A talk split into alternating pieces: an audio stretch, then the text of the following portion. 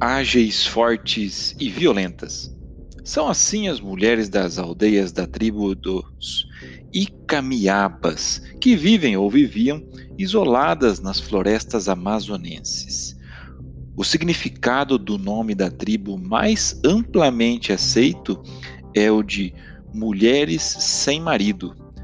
Portanto, a designação Amazonas veio dos europeus em referência ao nome dado pelos gregos da antiguidade à mitologia, ou não, de mulheres guerreiras da Ásia Menor.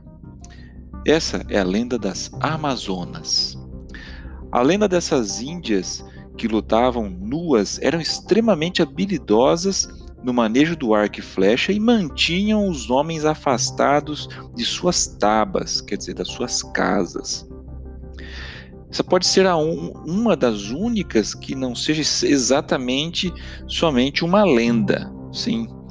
Logo no começo do século XVI, há registros de confrontos de exploradores espanhóis com essas guerreiras às margens do até então chamado Rio Grande, ou Mar Dulce, tendo o nome mudado justamente por causa delas para Rio Amazonas. E há também um último registro de 1967, portanto recente, de um índio que relata que foi prisioneiro de uma tribo de mulheres durante uma semana, sendo obrigado a participar das festividades dedicadas à lua nas aldeias delas. Essas festas, que aconteciam geralmente uma vez por ano nas noites de lua cheia, consistiam em homens de tribos vizinhas, as mais, a mais próxima era dos Guacaris, né, serem convidados pelas guerreiras e camiabas a irem às margens de um lago chamado Yaci Uaruá, que quer dizer espelho da lua onde essas mulheres mantinham relações sexuais com eles. Depois disso, elas mergulhavam no lago.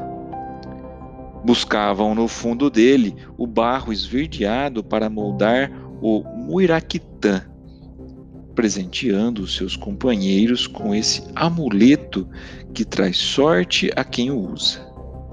No ano seguinte, as Índias davam à luz as crianças que nasceram dessas relações e acabavam por ficar somente com as filhas. Os filhos eram entregues para viver com os pais.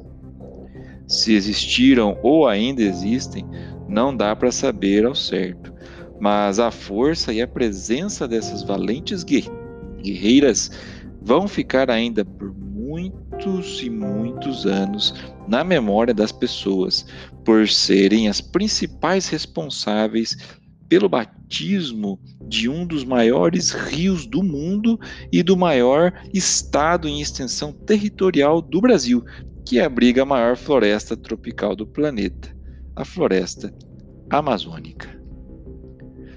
Vocês estão ouvindo a segunda temporada de Lendas Brasileiras, uma adaptação da obra da Chiara Escuro, né, o Yearbook 2018, com as principais personagens do folclore brasileiro.